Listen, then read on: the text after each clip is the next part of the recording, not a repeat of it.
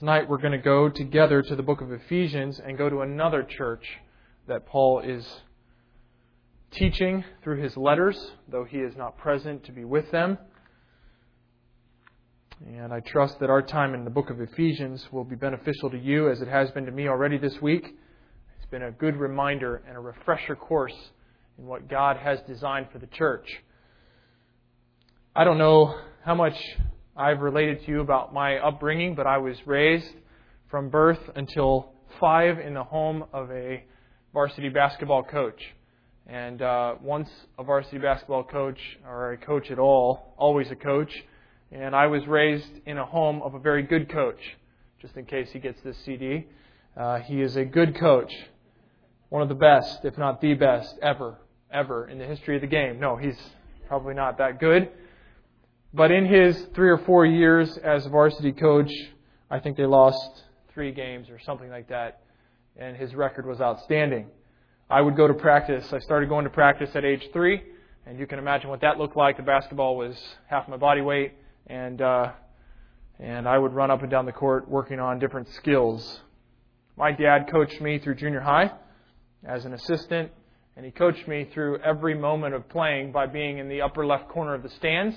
No matter what game it was, I knew where he was sitting, and I could look up there and get a simple facial expression or a hand motion that would inform me of what may be wrong at the moment in the game with my particular business in that basketball game. But there was a truth that was given to me in my basketball knowledge very early on in my basketball upbringing, and that was the importance and the vital nature of role players. And a role player, this is in any sport that's a team game, a role player, especially in the game of basketball, is a player who understands his limited skill set. He may not be the most talented or the most well-rounded basketball player on the team, but understanding his limited skill set, he utilizes his abilities to accomplish the coach's design for him in any particular game. And any long-term success in the game of basketball from a team standpoint, any long-term winning is dependent on good role players. A team that has 5 phenomenal athletes, 5 phenomenal basketball players who all have been the main guy on their team, if none of them submit themselves to being role players, that team will struggle. And you've all watched a game or maybe heard of a game or never watched a game or never heard of a game, I don't care, but you've all, I think, interacted at some level with a team in a sport that was obviously more talented and yet was defeated by a less talented team. Now, that can happen for many reasons, but one primary reason often is that the role players on the less talented team utilized their job in a way that they maximized their team's potential. And so, growing up, I was always aware of the necessity of role players and to appreciate a role player. And I have been both the recipient of a role playing around me, and I have been a role player at different stages and in different settings. The role player is not creative on the floor. He doesn't come up with something out there that's creative in and of himself. He's not the primary scorer for the most part. He is simply there to do a menial task, and he's to do it well, and he's to do it consistently, so that that primary player on the team or primary players on the team can be creative and can use their skill set, which is much broader, for the betterment of the team. I like being the guy who gets to be creative, and that's not always the way it worked out. And the Lord of the church, if I can draw a direct parallel to basketball, and I would think that over the years together, you're going to hear that more than one time. If I can draw a direct parallel to basketball, the Lord of the church has called and delegated leaders of His church to a specific role. Church leadership is not creative in the sense of coming up with what they do. Church leaders are not to be innovative in their tasks. The coach, if you will, the master, the Lord of the church, has laid out for them their task list. It's pretty clear what they're to be about. And the measure of their success will be the faithfulness with which they apply themselves to what the Master has already laid out for them. The measure of their success is not the creative ability. It's not their innovation. It's not their visual success of numbers or growth. It is faithfulness to their role. And so tonight we're going to look at the divine design for church leadership. And we're going to do that from, of course, from Ephesians chapter 4. Pastors, elders, we'll call them, are role players. They are game plan achievers who sacrifice their goals, they sacrifice their dreams, they sacrifice their ideas of perfect wisdom. What they think would be wise, they sacrifice that to accomplish the tasks laid before them by the Master. And I stand before you each and every time that we're together. And I stand before you in spirit every day of the week, striving to accomplish the list set out before me as a pastor. And tonight, with great fear in my heart, I'm going to put myself on the hot seat. We're going to look at my task list and the task list of every church leader, every elder, every pastor, teacher. So, we are role players.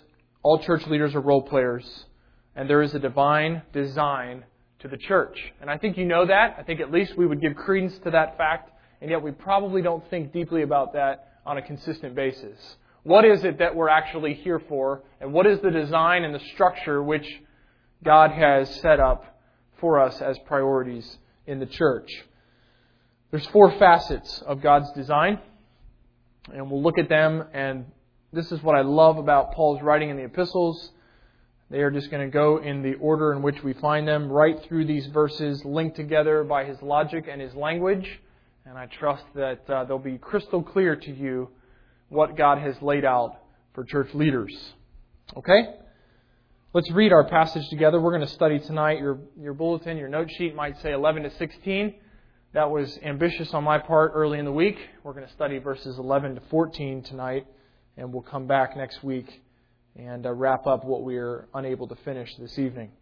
So we'll begin reading in verse 11 about Christ and His gifts of leaders to the church. And He gave, that being Christ, the apostles, the prophets, the evangelists, the shepherds and teachers, to equip the saints for the work of the ministry, for building up the body of Christ, until we all attain to the unity of the faith and of the knowledge of the Son of God, to mature manhood, to the measure of the stature of the fullness of Christ, so that we may no longer be children, tossed to and fro by the waves and carried about by every wind of doctrine, by human cunning, by craftiness and deceitful schemes. And we'll read on to verse 16.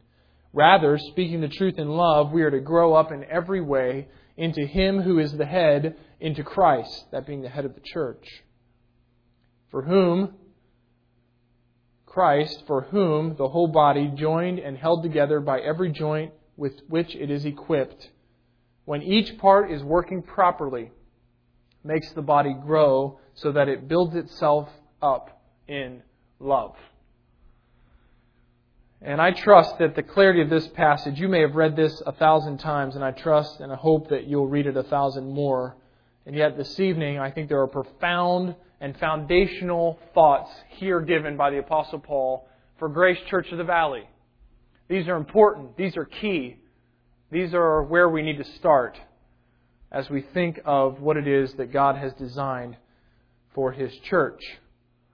Facet number one of God's design, or the divine design for the church, is God's gift of church leadership. And He gives us 4 or 5, depending on how you read this, in verse 11. He gives us 4 categories of church leadership. 2 of them are foundational to the church, as they're the direct communicators of the revealed Word of God, both verbally and in written form.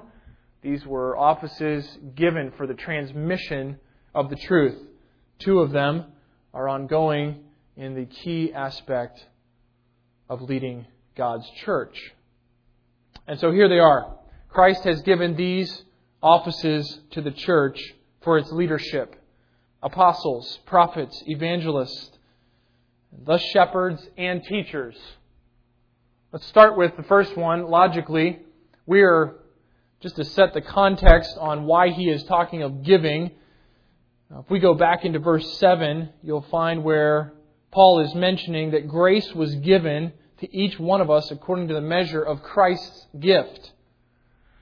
And so we're speaking here in the realm of the church and Christ's gifting of all of the church. That is, the people who make up this organism we call the church. And we could find passage after passage about spiritual gifts. Romans 12, 1 Corinthians 12 will come to your mind immediately, I'm sure. These are all important sections speaking of spiritual gifts. And yet, in verse 11, the particular gifts that Paul is mentioning in Ephesians 4 are people. They're gifts of people to the church. No less Spirit-empowered, no less Spirit-initiated. These are not people who have some skill in and of themselves, but they are gifted and given to the church. The first one listed tonight is the apostles. There were 13 apostles. And the apostles were those who were the men who had seen Christ and who were laying the foundation of the church, right? Both of these first two categories are not only linked here, but they're linked back in chapter 2. If you turn back just one page, probably in your Bible, to chapter 2 and verse 19, Paul says, "So then you are no longer strangers and aliens, but you are fellow citizens with the saints and members of the household of God." And what is, or how is, this household of God being established? Verse 20, built on the foundation of the apostles and the prophets, Christ Jesus himself being the cornerstone. And so these apostles, in similar fashion to the prophets, were those who were transmitting the very word of God given to them in private revelation for the edification of the body. No apostle was replaced at death. There was no succession of apostolic leadership. And we obviously know that there is that belief held in our world today, that ultimately Peter, as the apostle, passed on his headship as an apostle, and the apostolic succession continued in what we call today the Pope. That would be foreign to what the New Testament teaches. The apostles were 13 men. Judas, a false apostle, was replaced, and Paul was added to the 12. As apostle, he calls himself out of his time, as he saw the Lord on the Damascus road and was set apart. Galatians tells us he was set apart while in his mother's womb, before his birth, to be an apostle of our Lord Jesus Christ. And so these 13 men stand as the foundation. They were the teachers. We spoke of them in Acts, where the early church gave themselves to the apostles' teaching. These were the men who were communicating God's word to God's people in the early church. Unlike the generic use of the word apostle, which is in your New Testament, you'll find apostles of the church. They're sent ones. You know that, I think, that apostles, the word apostle means sent. And it can be used as a verb. And it means to send out. And so there are people designated in the New Testament as the apostle from the church of so-and-so. A generic term being the one who is sent from that church to do some task or to bring some letter. Unlike that generic use, this was a special and primary and foundational office of the church. And so, as much as it may come as a shock to some of you, depending on your background and what churches you may have been in, I would say to you this evening, you've never met an apostle, not in the sense that we speak of here. There are those today who would call themselves little a apostles, and I understand the concept as those who are sent out as messengers of God, but there are no capital A apostles remaining today. Second category is prophets. So we have apostles and prophets. designated by the definite article. Don't underestimate the importance of the little word "the" before these, because it'll come in very handy at the end of the verse. The apostles, the prophets, setting apart these as significant and particular offices. These are the gifts of church leadership. The prophets are also a foundational office. They were ones, unlike those who had the prophetic gift, the prophets were set apart as a category of people who were directly responsible to communicate God's word to God's people on a consistent basis. And this prophecy is no different in the New Testament. This is important. It's no different in the New Testament than it was in the Old Testament. You may read, depending on how widely you read, you may read arguments for New Testament prophecy being something less than divinely communicated truth. And now you remember in the Old Testament that a prophet whose prophecy, if it was foretelling that something was going to happen, if it didn't happen, or if he spoke error, which was different than the revealed word of God, that prophet was handled rather harshly, right? What was his end? It ended with the taste of dirt and stones. He died. He was stoned because of his false prophecy. And I would tell you this evening that the prophets as a category were communicating at the same level of importance. In fact, in the New Testament, in 1 Thessalonians chapter 5, we've got a common passage that we're very used to because it's been taken out of context often. Go to 1 Thessalonians chapter 5 and look at verse 20. Speaking of prophets and their prophecies in the New Testament, look at what Paul commends for the Thessalonian church. He says in verse 20, "Do not despise prophecies. Don't hate the prophetic work." Verse 21, "But test everything." That is, test every prophecy that's given. And what is your response to be to the prophetic word being given here in the early church? You're to hold fast to what is good, that being what is in accordance with what God has given in His Word. You're to hold fast. You're to put your arms around it and squeeze it tightly to what is good. And then secondly, here is your second response, and you are to abstain from every form of evil.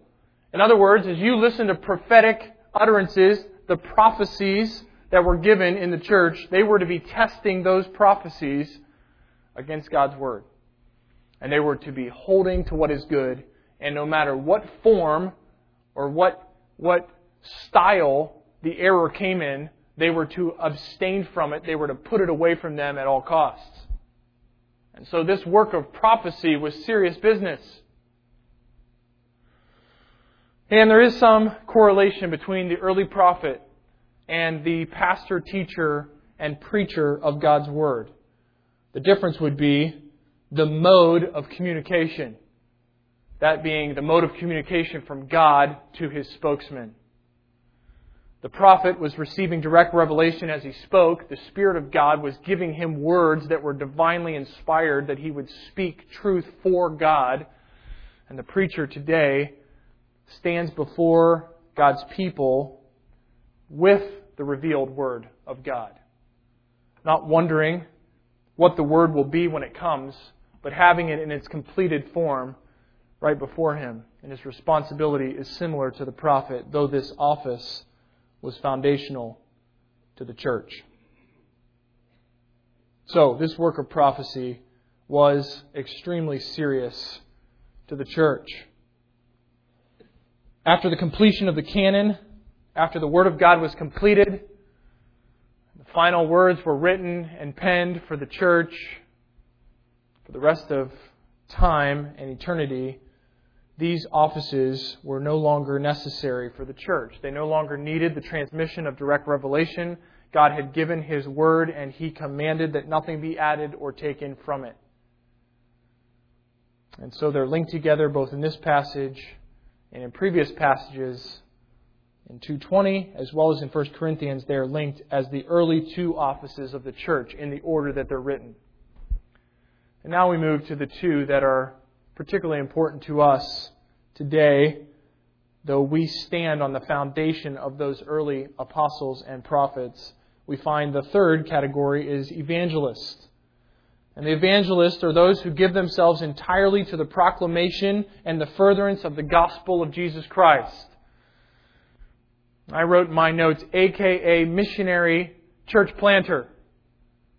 This is the one who goes where the Word of God has not gone, who brings the gospel where it has not been, and who proclaims with particular gifting and with special gifting from God the good news of God's gospel.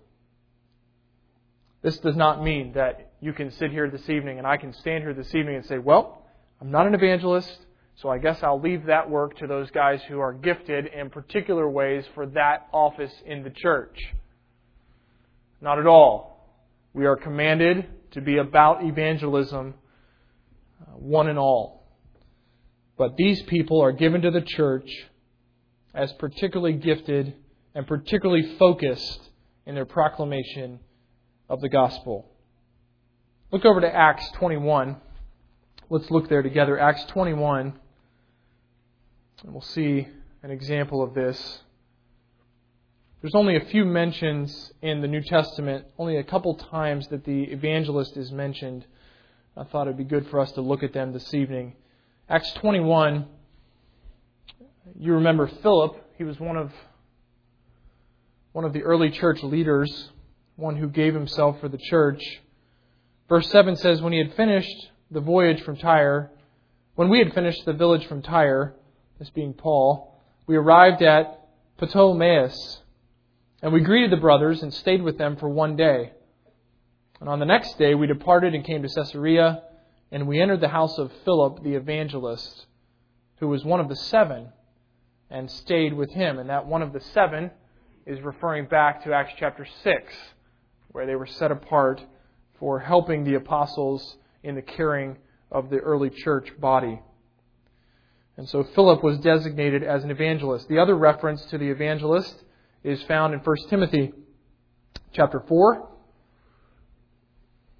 Paul here is speaking to his young protege Timothy and commending him to a life set apart for the gospel's sake and for the church's sake.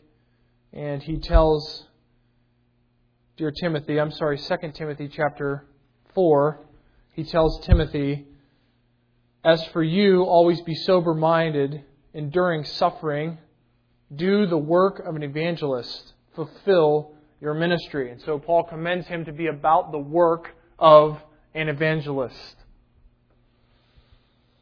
And so that is the third category given as a gift, a grace gift from Christ, the head, to His church for its leadership.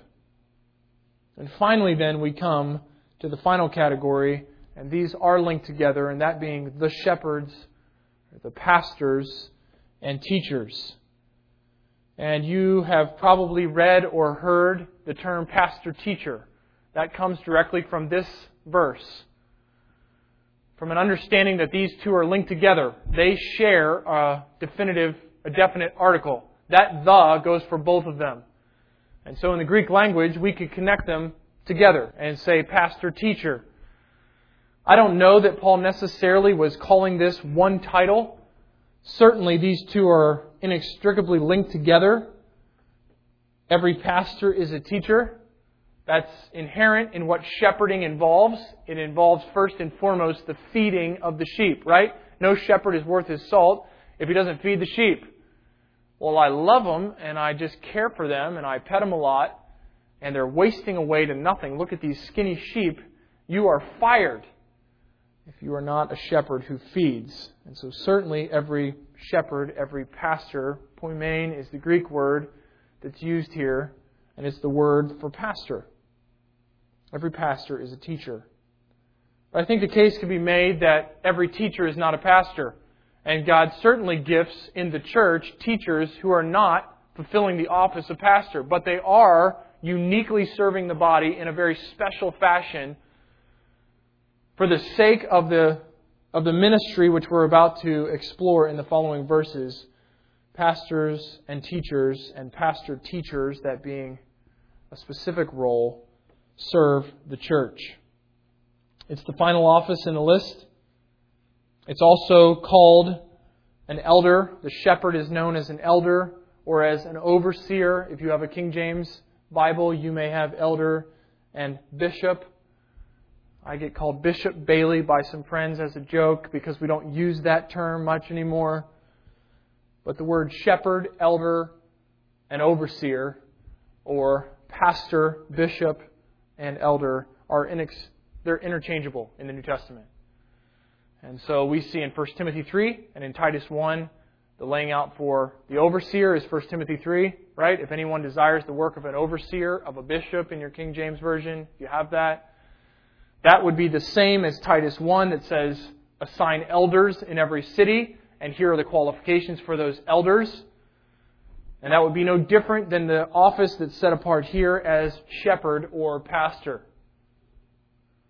And this is the outlining of the leadership that God has given to the church today, and that God gave to the church as the foundation at its beginning. Okay? So, facet number one of the divine design is God's gifting of church leadership. Now we move on in verse 12 to the second facet, and that is God's design for church leadership. And so God actually has a purpose, He has an intention for those leaders that He has set aside as the offices in His church. And it's not unclear what their role is to be, what their purpose is, what their design is in God's master plan for the church. Jesus Christ has set them apart as His delegated leaders, and now we see what the evangelists and the pastors and teachers are to be about in the church. Read verse 12 with me. It says, to equip the saints. To equip the saints. That's the very reason that the pastor-teacher, that's the very reason that the evangelist has been given to the church. Now the idea of equipping, if we can make that a little bit more pertinent to our thinking, is to make adequate or to make sufficient, to make competent. In other words, the church without an equipper, without one who is making adequate the body, would be left without a leader. It would be left far short of what God intended. And so these shepherds, these evangelists, the teachers of the church are to be about equipping or making adequate the body of Christ in the local assemblies. That's their design. That's their role. And that role is further defined for us in the rest of this verse and into the next couple verses. Pastors are to be about making the church competent for its task. One of my favorite commentators that I love to read at the end of my preparation is Kent Hughes. And maybe you've heard Kent Hughes preach before or read some books by Kent Hughes. Kent and Barbara have written phenomenal books for the family. The Disciplines of a Godly Man, The Disciplines of a Godly Woman, and The Disciplines of a Godly Family. I commend those to you. And Kent Hughes has spent years preaching God's Word, and he says this, shocking statement. Lame sermonettes produce Christianettes. Those who stand in the stead of the foundational apostles and prophets as evangelists and pastor-teachers must open wide the foundational teaching of the Old and New Testaments if there is to be true church growth. And those who receive the teaching must listen well, take notes, and put it to work. That's the design for church leadership. The task is for equipping the saints. You say, well, what exactly are they equipping the saints with a mind or a focus to? Well, look forward in verse 12. Here's the purpose behind that equipping. To equip the saints for the work of ministry. So in other words, get the latter effect in your mind. The service, the ministry of the pastor, teacher, and evangelist is to equip the body to work out the ministry to which they're called. Not only that, but both of those combined, both the ministry of the equipping and the ministry work that is done by the body, will result ultimately at the end of verse 12 for the building up the body of Christ. And so the fruit of my service to you as a pastor, David's service to you as a pastor, in equipping you, in teaching you, in feeding you, the fruit of that and the fruit of your work in ministry, in service to the church and to one another, those combined result in the building up of the body of Christ. And that building up is not just building in size. In fact, that's probably not what Paul had in mind. He could have meant size, but more likely the idea here is development, maturity. And that's what will be the theme in the verses following. And so your work of ministry as you are equipped, and my service of equipping, and David's service of equipping as pastors, elders over, and equippers, shepherds, feeders, those things combined will build. That is how Christ has established His church to be built. A breach in faithfulness at any level will result in a stunted growth, right? So, the moment that this pulpit and the other pulpits of our church and other teaching times of our church stop equipping you, stop instructing and feeding, there will be a stunt in the growth of the body of Christ here. Any breach in the work of the ministry of those who are equipped. And so those who are being equipped who sit and do not respond to the equipping will stunt the growth of the building in the body of Christ.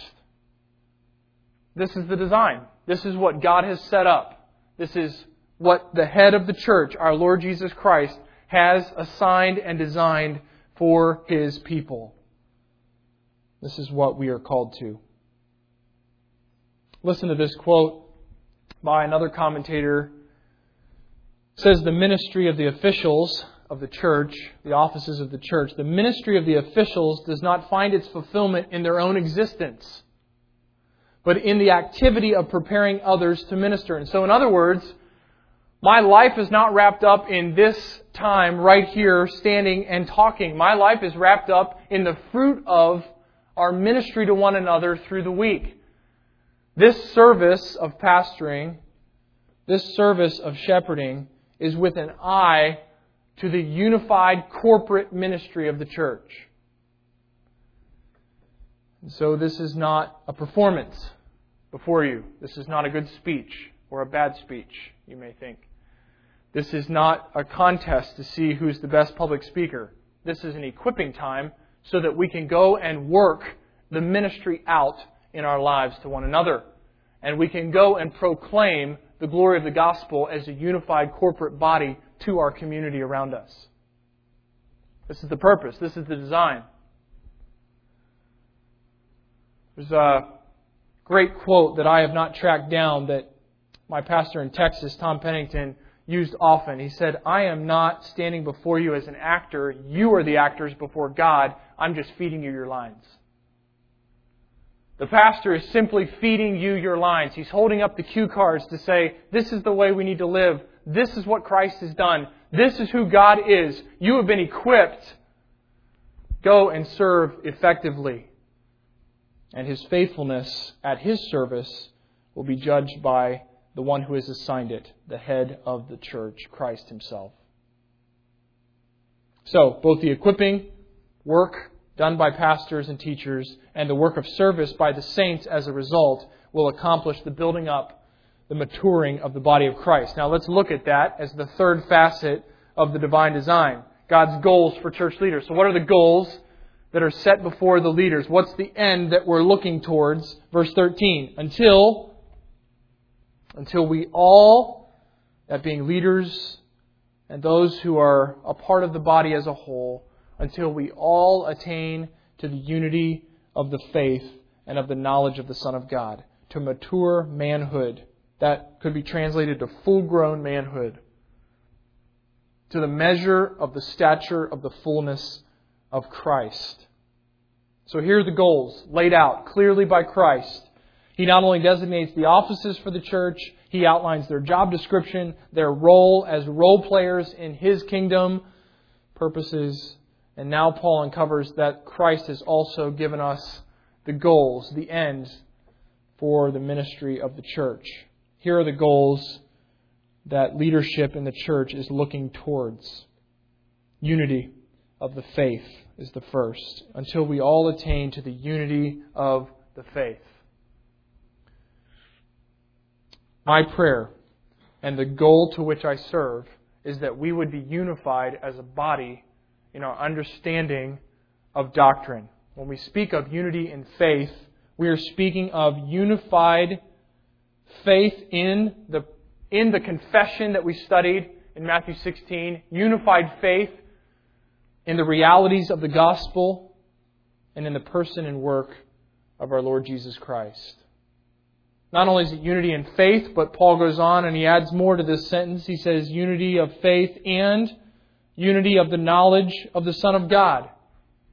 So not only is it unified faith, unified confidence in the unseen, the realities of our Lord and of heaven, and the truth that's revealed to us, but it's unified knowledge of our Lord Jesus Christ, the Son of God. And so that's part of why we come together. This is the end for which we come together. We come to be equipped. We come to do the work of the ministry after equipping. We realize that that results in the building up of the body. And we come for this end, that we would attain ultimately unity in our faith and unity in our knowledge of the Son of God. And Paul describes that for us as maturity.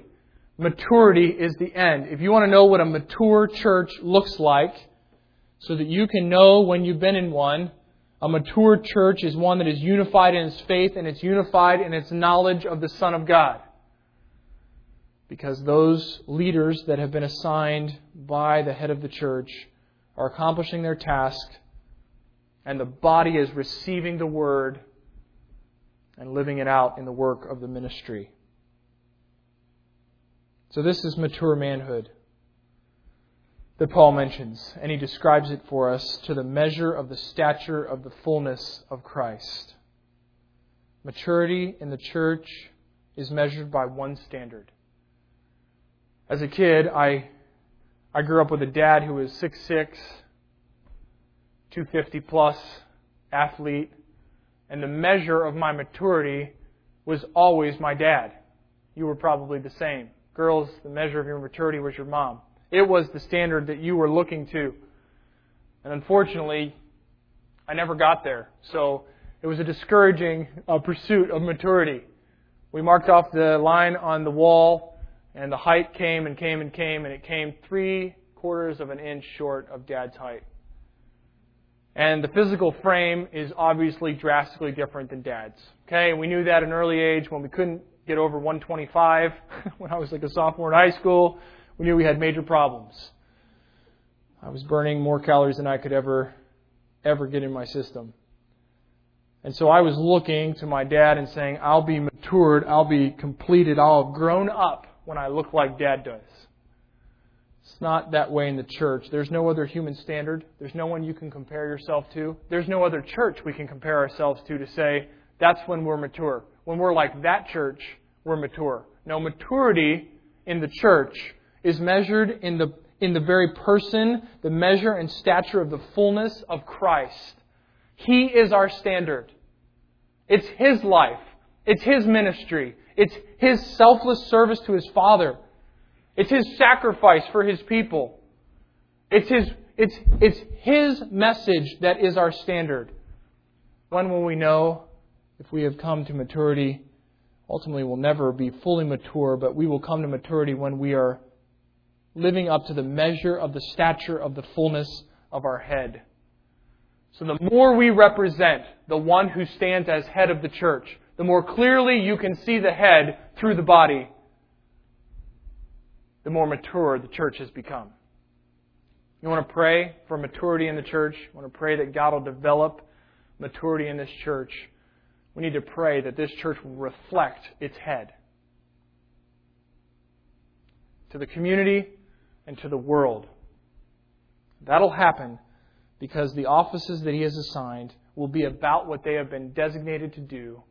And that will happen because those who receive the word from the teaching of the pastor, teachers, and the evangelists will receive it and fulfill the work of the ministry.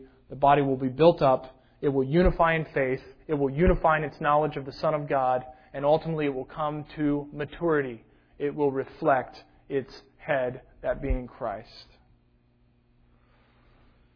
Finally then, in our verses this evening, we see the fourth facet of the divine design for the church. And the fourth facet is God's results through church leaders. What is the ultimate result through the ministry of His assigned and delegated leaders? This is the intended results for the ministry of church leadership that Christ has ordained and set apart. Verse 14, so that, always an important word in your Bible reading, so that, here's the end, so that we may no longer be children.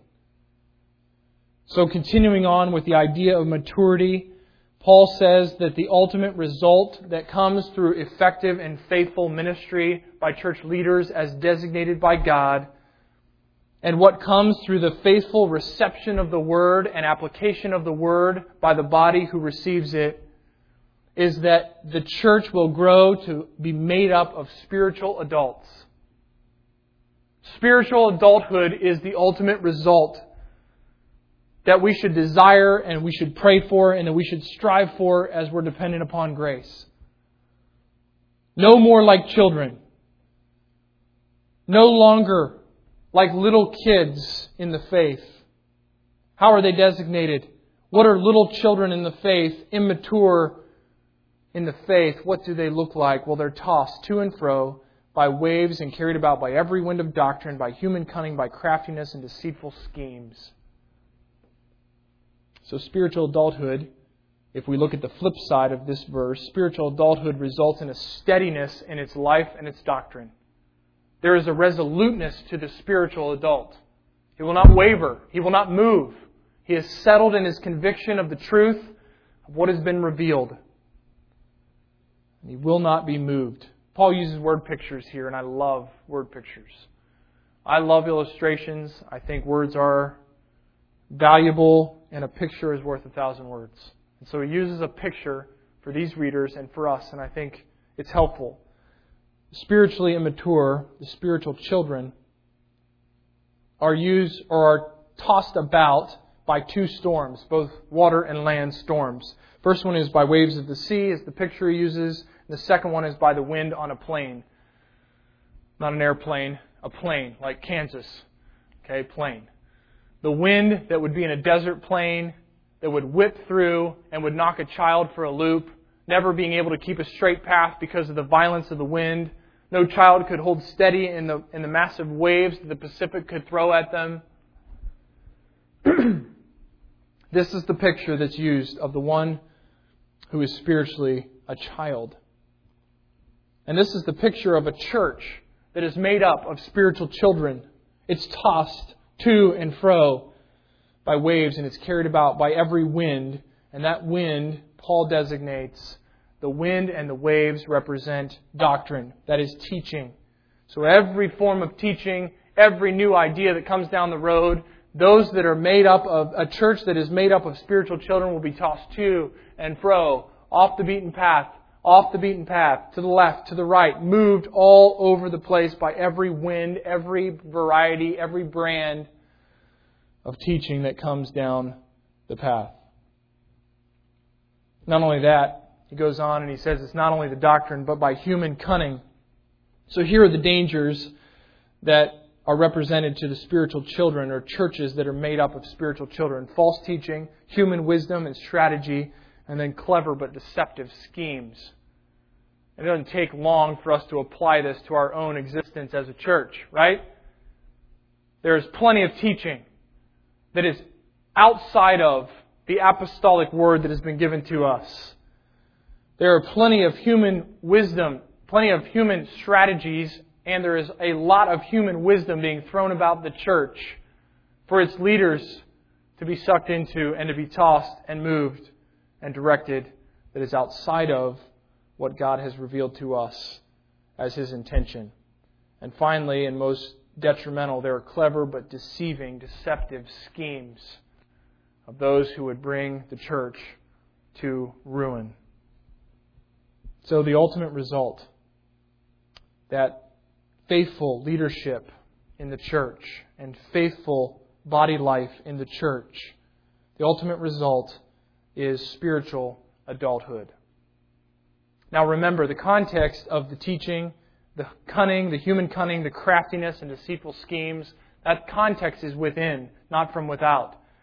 So Paul is warning here that spiritual children will be tossed to and fro as the church is left unguarded, weak, immature, and without biblical leadership and without a biblical pursuit of body life. So, these are the facets of the divine design. First of all, God gifts the church. Christ gives the church its leadership. Secondly, Christ delegates the leaders to a specific design. They have a purpose. Not only do they have a purpose, but those same leaders are given goals. They have an end in sight, and there is a promised result that will come through their faithfulness. One of the most powerful books that I've ever read in my young ministry life, training and serving, has been a book by Kent Hughes. It's called It's Not Alleviating Ministry from the Success Syndrome. It is something else, Ministry from the Success Syndrome. And the book is centered on the idea that a success syndrome will plague us as young men particularly and as shepherds in general. And so our world has built up a mentality of success that comes really from a corporate mindset. And the book is focusing on the fact that to remove the pressure of worldly success, the shepherd is to focus on what God calls him to, and that is faithfulness at the task. And so as I thought about our conclusion tonight and application from this paragraph, there's several things that come to mind, but not far from the top is pray for your young leadership to be consistently about the Master's plan for the church. I can't emphasize it enough. David and I pray for this in our own lives, and we covet your prayers to this end as well. You have young leaders. Young leaders are receptive or open to temptations that are unique to young leaders. You can read 1 Timothy, 2 Timothy, and Titus and see some of those dangers. Pray, and hold us to a standard of faithfulness to what God has called us to, that we might be a part of equipping you and ultimately a part of building up the body of Christ. Secondly, I wrote down in my notes, understand that your equipping is for the end of your service. You have not hired two professionals to do the work of the ministry. In fact, the work of the ministry rests on you. We serve as equippers for that work. We serve you to the end of you serving one another and serving Christ's purposes in the church. Understand that the equipping and subsequent service will result in the maturity of our church. And catch this, don't miss this. Understand that the maturity of the church will ensure the purity of the church, which will lead to the effectiveness of the church in the world. So you say, how does the church become so messed up? How do churches become so impure? So much of a mess of belief and unbelief and tossed here and there. Understand that maturity comes from effective equipping and receptive hearing of the Word and the work of the ministry. So if we want to see purity in our church, we need to understand that the maturity of our church is directly tied to our purity and our effectiveness in our community and our effectiveness in the world outside of our community and those we come in contact with will be directly tied to the purity of what we do as we gather together as the church. Now that's a tall order. That's an immense responsibility. And it's at these times when we think, wow, the maturity of the church will protect its purity. And the purity of the church will give it effectiveness in the community and outside of it that we think, man, I've got a lot to do. I've got a lot of maturing to do. And these are the times when we fall back and we remember and we glory in who our head is. He's the living Son of God. He's the one who has gone to Calvary and secured our justification. He's the one who gives us His Spirit, who gives us grace that we might serve Him. He's the one who has made us victorious over sin, that we might live not as slaves to sin, but as slaves to His cause and His name. This is the one we serve. This is our head. And the daunting task of maturing, protecting purity, serving Christ in the work of the ministry, equipping the saints as leaders, all of that must fall back on the head. From the head flows every other life that goes through the body. That's what 1 Corinthians teaches us. So pray for your leaders, understand your responsibility, and then lean on our head, Jesus Christ Himself. If we serve Christ in our own adequacy, with our own sufficiency, we will fall far short of what He can, what He desires, and what He ultimately has set up for us as the divine design for the church. I hope that's helpful to you. Next week we're going to come and look at more of our response to the equipping work that is accomplished in the church, as we speak truth in love to one another, ministering to one another in the relationships we find in the local church. Father, thank You for this small paragraph, this sentence that we've studied from the Apostle Paul this evening. Thank You for the outline that is given us of Your design and Your gifts to us through Christ. Thank You for the work that He has done so that there is a church. We recognize that we're here tonight solely because of Him, solely for Him. We're here solely through Him. Everything we do is wrapped up in His person and in His work. And oh, how we desire to be faithful to what You have set up for our church. May Grace Church of the Valley be a church faithful with one standard of maturity in mind, that being the full stature, the measure of the full stature of the person of Jesus Christ. May we reflect our head. May others see clearly the one we serve through the work of the ministry and the equipping of the saints that goes on a consistent week in and week out basis at Grace Church of the Valley. And we'll praise Your name because Your grace will have enabled and accomplished it all. And we ask it for our Savior's name's sake and for His glory. Amen.